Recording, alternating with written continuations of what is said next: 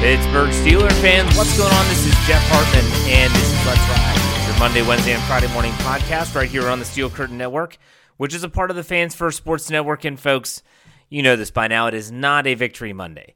We're not giving away a T-shirt. We're not talking about playoff implications. I mean, we can talk about that, but the Steelers lose, and they lose in a really bad way. Twenty-four to ten, loss to the Arizona Cardinals if you stayed up for all that one, and I say stayed up, I'm not saying it was up late. It was the fact that my gosh, if you didn't fall asleep, I don't know, I don't know how you didn't. I felt like it. We'll talk about the weather delays and all that stuff that happened, and let's start this podcast off post game podcast, win or lose, with the news. That's the most important thing. And we always start off with the injuries. So we'll talk about some of the minutia first, and then we'll finish up with the biggest injury of them all in terms of the details and what we know now compared to what we knew at the end of the game. So Elandon Roberts suffered a groin injury.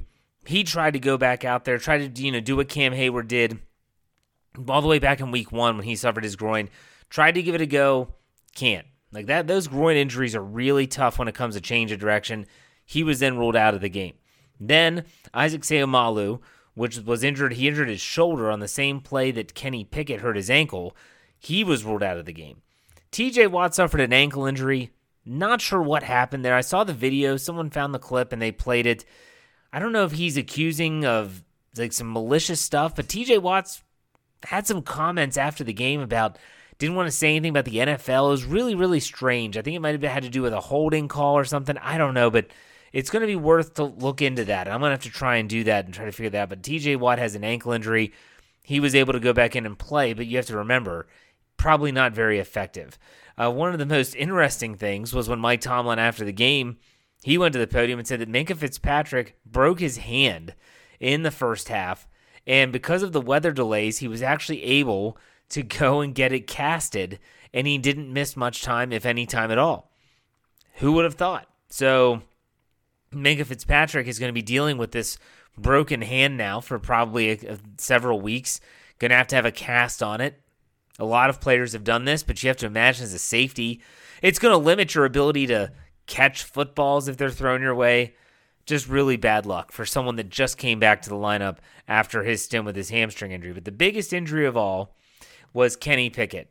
Kenny Pickett's injury to his ankle, which we were not we weren't sure initially. We saw him on the sidelines wearing a walking boot and things like that.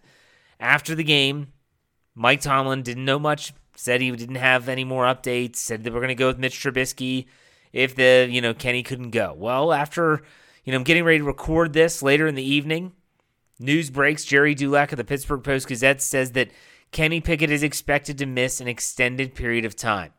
Then he updates that tweet and says, now he's hearing that there's a chance for surgery. If he has to have surgery, it could be a season ending injury. Then he has another tweet that says that he is having a procedure done on his ankle and he's going to be out anywhere from two to four weeks. Now, I'm not sure if that is a two to four week stint where it's a calendar or if it's by games. I don't know. But it looks like Kenny Pickett's going to be done for at least the short term. And while a lot of fans will say, "Ah, what's the what's the big loss anyways?" Kenny Pickett does give them the best chance to win. I think we can all admit that. His play has not been good, been far from great, but he gives them the best chance to win. And so when he's not in the lineup and they have to go to Mitch Trubisky, or if they choose to go to Mason Rudolph if Trubisky is ineffective, it's going to deter their chances of actually doing anything positive down the stretch. So that's what we know at the time of this being recorded as it pertains to Kenny Pickett's ankle injury. But this game was odd. It was weird. It was just a strange game. When I think about how the game played out, excuse me, I think about the weather delays. I my gosh, it felt like the game that just wouldn't end. You know, I forget what show it was. Might have been like pork chop or something. I don't know if that's right. Lamb chop. I think it was lamb chop.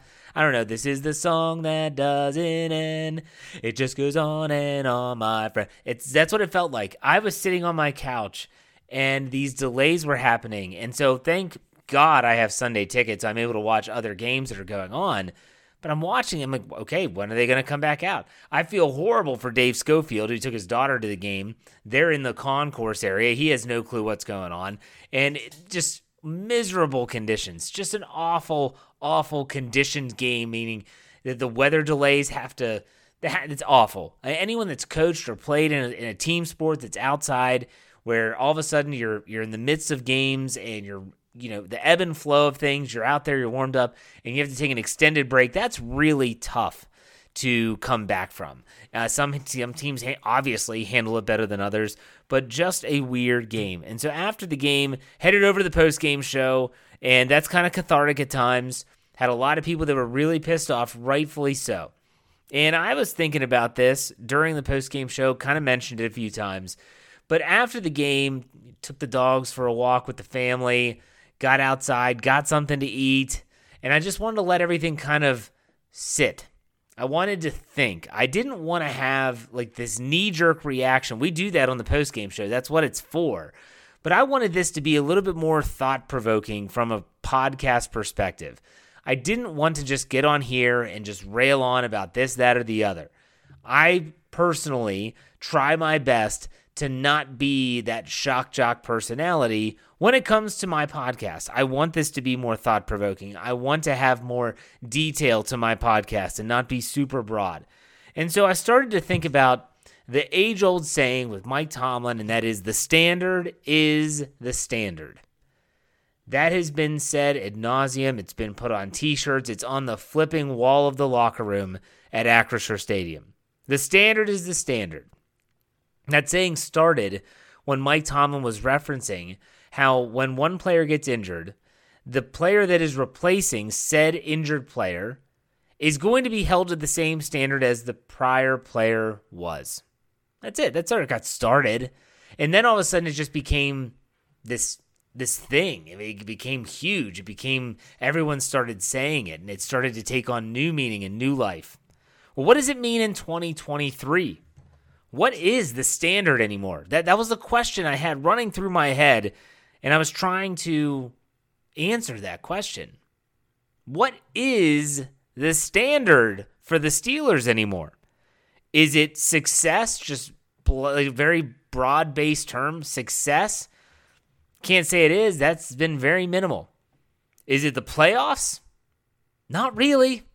Not really. People say, What are you celebrating getting to the playoffs? Can't say they've been able to do that in recent years. Is it Super Bowls? no, no, it is not. I laugh at that. I laugh at the thought of someone suggesting that Super Bowls are the standard. This was a deflating, crushing loss. And it made me think I have felt this feeling way more than the euphoria of a big win, of making those postseason pushes. I have felt this feeling more than I have the alternative, and maybe that is the standard. Not my feeling, but the deflating, crushing loss.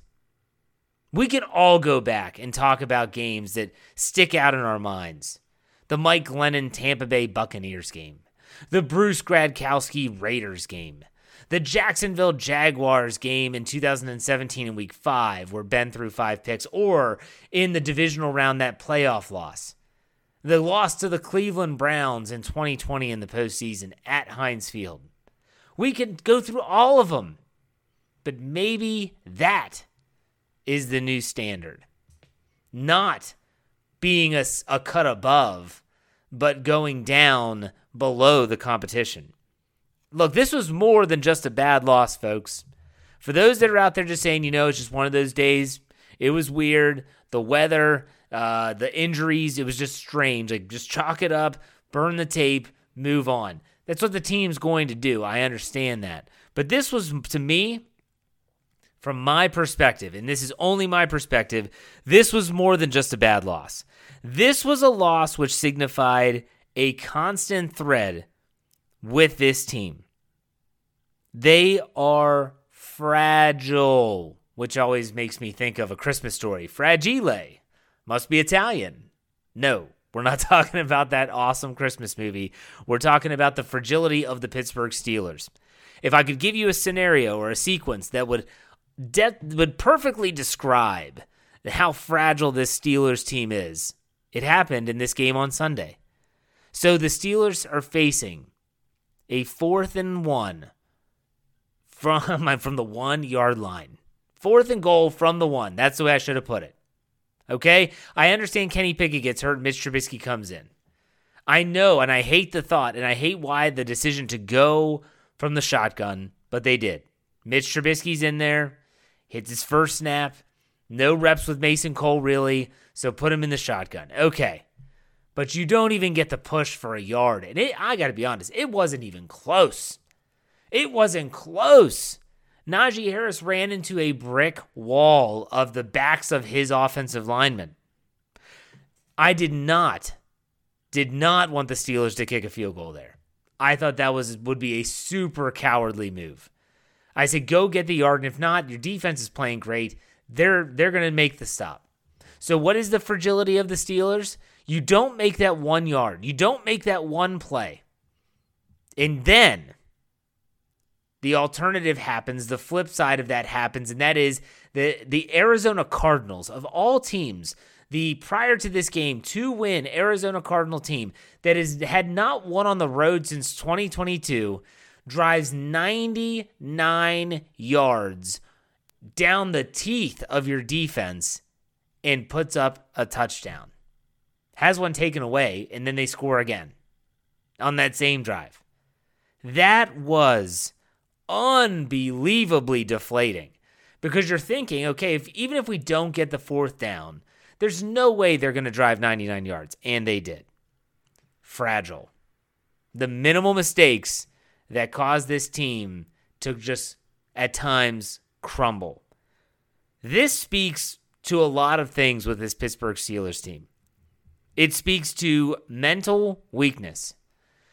When you talk about a team that when things aren't going their way, there's there, there's one one of two things you can do. You're either thriving or you're barely surviving.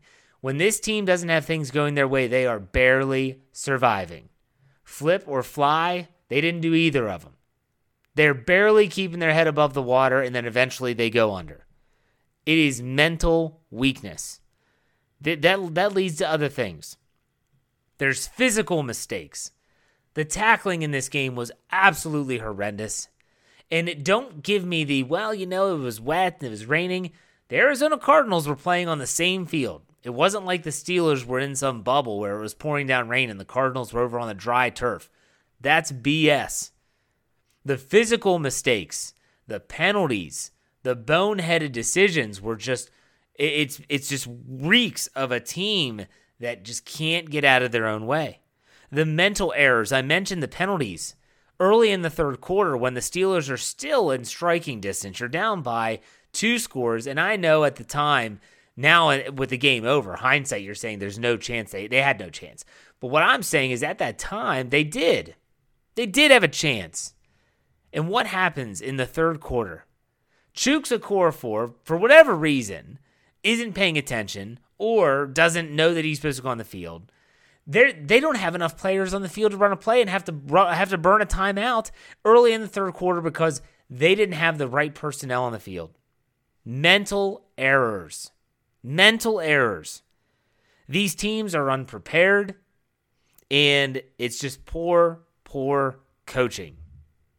It, it's that's exactly what it is. When you say they're unprepared, yes, half of that is on the players to have to take in what the coaches are coaching and then implement it. But if the coaches aren't laying it on the line the way that they have to, to the point where the players will actually absorb it, that's on the coaches. This team is unbelievably fragile. And that is a damning statement for a head coach. Anyone that's coached any sport, any team sport, I want to be very, very specific here. Any coach that has coached a team sport from high school up. The one thing you don't want someone to say about your team is they are weak mentally and they are fragile. That's, oh my gosh, that would be awful. You want your team to be tough. You want your team to be hard nosed. You want people, even if you lose a game, to after the game say, damn, like you're that's a well coached team and maybe they just didn't make enough plays. But you don't want someone to say that your team is mentally weak and they will cave under pressure. And it's exactly what the Steelers are doing right now. Is it fixable? So we all know like the things that I just mentioned are not it's not breaking news to anyone that's watched this team. But is it fixable? That's a great question.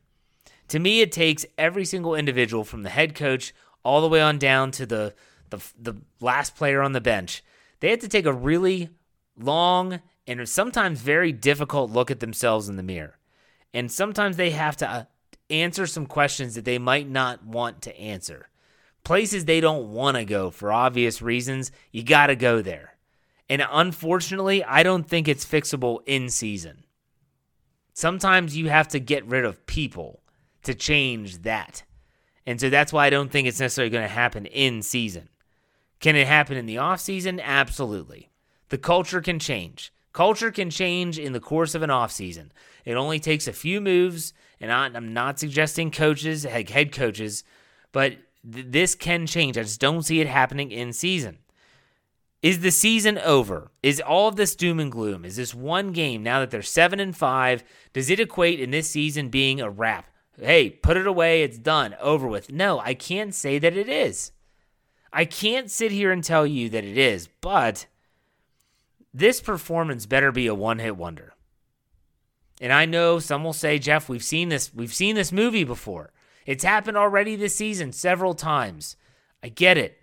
I understand that, but moving forward, unless this team's going to have some offensive outburst or the defense is going to start taking the ball away again, which that's that well is dried up a little bit right now, then this this team is in trouble even with the lowly New England Patriots coming to town on Thursday Night Football, this team's in trouble. So is the season over? Win on Thursday, advance to 8 and 5 and you'll be okay. Lose on Thursday. And now all of a sudden, get ready for the sky is falling. Let's just hope we don't have to deal with that. All right. Went a little long in the first half. My apologies. In the second half, We've got a lot of losers to talk about in the winners and losers segment. Two winners, 11 losers. Stay tuned. We'll be right back.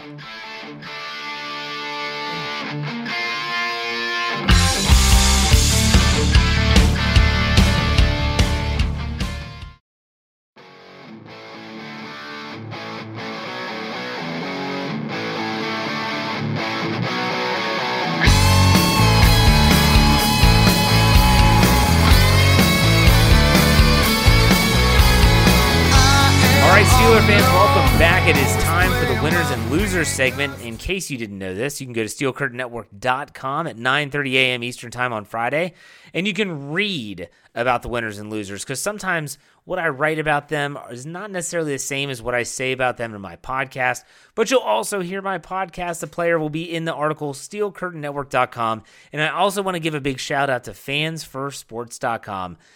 I would like everyone that's out there that loves sports like, if you just like to read about sports, we have some phenomenal content at fansfirstsports.com. Everything about the college football playoffs, NFL stuff. We've got Major League Baseball and the Hall of Fame announcements. I mean, you name it, we've got it. Check it out, fansfirstsports.com. Really proud of what we're building over there. It's it's it's young, but it's growing. Let's get to the winners and losers though. Only two winners. Here we go. Running game. That's the first winner. The Steelers had 31 carries, 130 yards, a 4.2 yard average, no touchdowns, with an 18 yard long. You know, the 4.2 average, some people will poo poo that and say, oh, it's not as high as they want it to be. This team, in the second half, they couldn't run the ball as much and they had to throw it more. They were running the ball at will in the first half. And this is why I, I always question if sometimes coaches, and, and the Steelers coaching staff is not the only ones, that they they kind of outthink themselves. They see something, they're having success, and I'm not suggesting that they run the same play over and over again. Trust me, the Steelers tried that. I mean, how many times did we see a Najee Harris or Jaylen Warren sweep call where they pitch it out to the side and then they try and just read the play as it goes with the blockers, find a seam, and go? It can work, but sometimes you can go to the well too many times. I just think that the Steelers' run game has been so good for the last five or six games, that's what they really need to lean on. I know it's a passing league. I know that they want, at the time, Kenny Pickett to show that he is worthy of their first round grade. I don't care. I honestly don't care. Move the ball, score points however you can get them. If that means that you run the ball, run the ball, run the ball, then run the ball until you don't that they stop it. In Dave Schofield in the postgame show, he joined us from his vehicle after the game. He was all wet and stuff. And he was saying how, you know, what he didn't understand is Najee Harris or Jaylen Warren would gain six or seven yards on first down, which sets up a manageable second, third, and three and four yards to go. They wouldn't. They, they would throw the ball in that scenario. Now all of a sudden you're in third down, same distance. He why wouldn't they just run the ball again and try and get a first down, or at least set up third and really short? Some of those questions still remain. Sometimes I think people outthink themselves, but the running game did not disappoint. I liked it. Let's go to the next winner, George Pickens. I thought George Pickens played a great game. Four catches on five targets for 86 yards, a 21 and a half yard average. He didn't score a touchdown with a 38 yard long. You know, George Pickens is a guy that if the Steelers are going to do anything, especially without Kenny Pickett, he's got to be a guy they start to say, okay, here we go. We got to get him going. We need to get George Pickens going. We need to get him, you know, going in the right direction. And so uh, for that, I, I think they got to lean on more. Lean on that. The, the two winners that I have here today are the players that they need to lean on if they want to make something out of the season. The running game and their superstar stud. I still think he's a great player. George Pickens, their wide receiver. Okay, unfortunately, that's it for the winners. That's it. I tried. Thought about pass rushers. No, not really. Not really. Uh, special teams? No, definitely not. Uh, so here we go. Let's go to the losers list. Mason Cole tops the losers list today. More bad snaps. The bad snap to Mitch Trubisky, which resulted in a fumble recovered by Arizona. I think they had started the drive. I think they were in the red zone. You just, it's not the first time we've seen this. Mason Cole, I said this in the offseason. People ask me in my mailbag, hey, Jeff, how would you label Mason Cole? And I would always say the same thing he's a stopgap. I was pounding on the table last offseason for the Steelers to draft a center, and they didn't and they thought that Mason Cole was going to rebound. That He was injured last season. This is why I wanted a center in the offseason. It's not about me being right. It's about the fact that I don't think that Mason Cole is that guy. He's not the guy the Steelers need him to be. So, with all that being said, Mason Cole's performances have left a lot to be desired. He was on the losers list. Next loser is a captain on the team. Would be special teams captain Miles Killebrew. He had three special teams penalties himself running into the kicker. He hit a and running into the kicker. I, I get it. Sometimes you get blocked into the kicker, the punter. Then he he hit a return when he fair caught the ball, and then a brutal face mask. So you already have a shanked punt by Pressley Harvin, and then you face mask on a tackle gives him 15 yards added on to the end of the run. You're giving them not only great field position with a short punt, but now you're putting them in Pittsburgh territory Miles Killebrew had a game to forget. We'll put it that way. I'm not going to pile on the guy. The injuries of the next loser. Obviously, at the top of the show, I talked about the laundry list of players. Kenny Pickett all the way down on the TJ Watt. With a short week, couldn't come at a worse time. I'm not going to talk about that too much. Y'all know how bad the Steelers are when it comes to injuries right now. Let's go to the next loser run defense. The Arizona Cardinals rushed for 130 yards, averaging 4.2 yards per carry. You know, it, the Steelers, they, they just couldn't make the plays. James Conner, kudos to James Conner, by the way. Let me give a shout out to Jimmy Conner, as I used to call him when he was in Pittsburgh. I love James Conner. I've always loved James Conner. I, I wish James Conner was back in Pittsburgh. In fact, I'll say it now. I was going to wait till the offseason. I would trade Najee Harris to Arizona to get give me James Conner and maybe like a late round draft pick. I would make that deal in a heartbeat because James Conner paired with Jaylen Warren, where he doesn't have to be the bell cow back, would be perfect for this team. Would be perfect for this team. What a great duo that would be at running back. I, I would love it. Probably not going to happen, but nonetheless, I'd love to see James Conner back in Pittsburgh if it could because he's he's a good back when he's healthy. You saw him running hard, tough to bring down, very rarely goes down on first contact he was great. He was great. Rushed for over 100 yards. Steelers defense could not do anything. I mentioned the tackling earlier in the show was awful. Run defense was rough. The next loser, Diontae Johnson's touchdown celebration. This dude is tone deaf. And he's not the only one. Like George Pickens went over and was celebrating with him. You know, I, after the game, once it finally ended, finally, I, am watching the, the Philadelphia Eagles and San Francisco 49ers. I was pissed that the Steelers game went long and I didn't get to watch all of that game. Nonetheless, I'm watching the Eagles get their they're they're getting beat pretty bad. And Jalen Hurts scores a touchdown. And I'm watching this and I'm like, okay, what's his reaction? He didn't have a reaction. Tossed the ball to a ref, or I might have just dropped it on the ground, walked to the sideline. And then I think they scored another touchdown later, and that's the same thing. And I was like, these guys, at least they get it. At least they get it in that moment. That yes, you scored a touchdown. Fantastic. You are being beat. And you're not, it's not even close. You don't celebrate. You just go to your sideline and you say, let's go get him the next play. You might be celebrating to yourself inside. You might be saying, oh, that felt good to finally get in the end zone again. But you don't throw the ball up and do some stupid celebration that you and your teammates probably had planned throughout the week as you thought the Steelers were going to crush the Cardinals. What are you doing? Diontae Johnson, you're tone deaf. Would not be shocked if the dude's gone in the offseason. Would not be shocked if he's one of those culture changes and gets shipped away. Would not be shocked.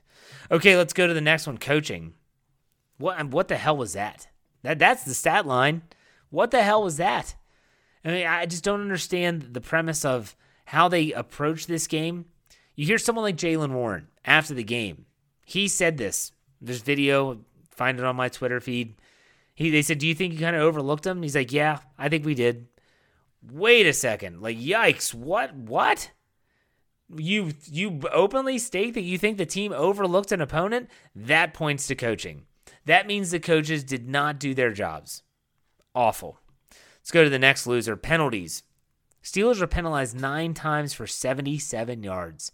When you think about some of the backbreaking penalties, you're talking about the face mask by Miles Killebrew, two illegal formation penalties where the tackles weren't covered up. I mean, it, it was, they literally ran the gambit of penalties in this game. Just wildly crazy. I don't get it. But nonetheless, nine for 77 yards. Got to clean it up. Again, fragile team. Fragile team, they make stupid mental mistakes. Let's go to the third down defense. That's the next loser. The defense gave up 10 conversions to the Cardinals on 17 attempts. Arizona finished 10 for 17, well over 50%.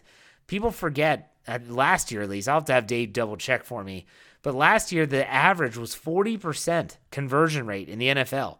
I like 50%. They 40% is more the league average. Arizona was 10 for 17. Let's go to the next loser. The red zone offense. Steelers were 1 for 3. The only conversion was that last Diontae Johnson touchdown in garbage time. I said in my X Factor article prior to the game was my X Factor was the red zone offense.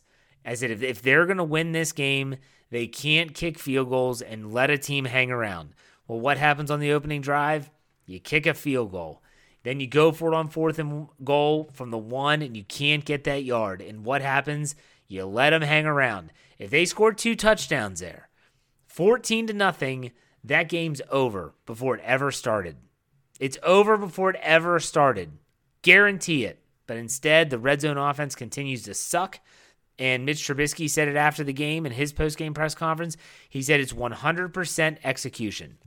He said it's literally, he said, we're just not practicing well enough, we're not playing well enough, that just reeks, reeks of an awful, awful coaching job and organizational plan moving forward. Okay, let's go to the next loser, the third down offense. They finished four for 11. Four for 11. And they didn't have a conversion for a long time. For a long time. People talk about situations, situational ball, as Mike Tom will say it, winning the weighty downs. It's a Tomlinism. Look at those third down numbers. Arizona 10 for 17. Pittsburgh 4 for 11. There is a that's a glaring right in the face, just smack you in the face. Look at this stat. That's one of the biggest reasons why they lost. And then the last loser is anyone that paid somehow, some way to see that game. Whether it's Dave Schofield, season ticket holder, and all the other 60,000 plus people that were there in Acrisure Stadium, Whether it's people like me that buy the Sunday ticket package so I can watch the Steelers in my house every single week. Maybe it's just the people that pay for cable or some type of internet provider that live in the area code that gets the game already. It doesn't matter. If you were a paying customer and you watch this game, we're all losers because of that. The game took forever. I don't know when the game actually ended. It might have been like 5:30 or something. It's a one o'clock kickoff. I felt like I just watched a night game and it's one o'clock in the morning. What was that? Oh, we're all losers. We're all on the loser list. There you go. All right, folks, that, that does it for me. I'm going to be back on Wednesday, no doubt about it. And on Tuesday, I'm going to be asking for questions for the mailbag segment. So make sure you're on the lookout for my Twitter feed at jhartman, H A R T M A N underscore P I T. I will put out that tweet on Tuesday morning, and then that all, all the questions will be answered live on the air on Wednesday's Let's Ride podcast. So be on the lookout for that. But be on the lookout for all the Steel Curtain Network content, articles, you name it, steelcurtainnetwork.com.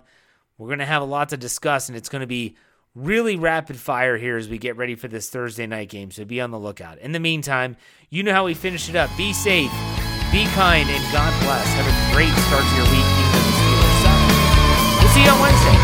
My candles burning bright. I sleep for three to four hours every night. Sipping coffee, burning all to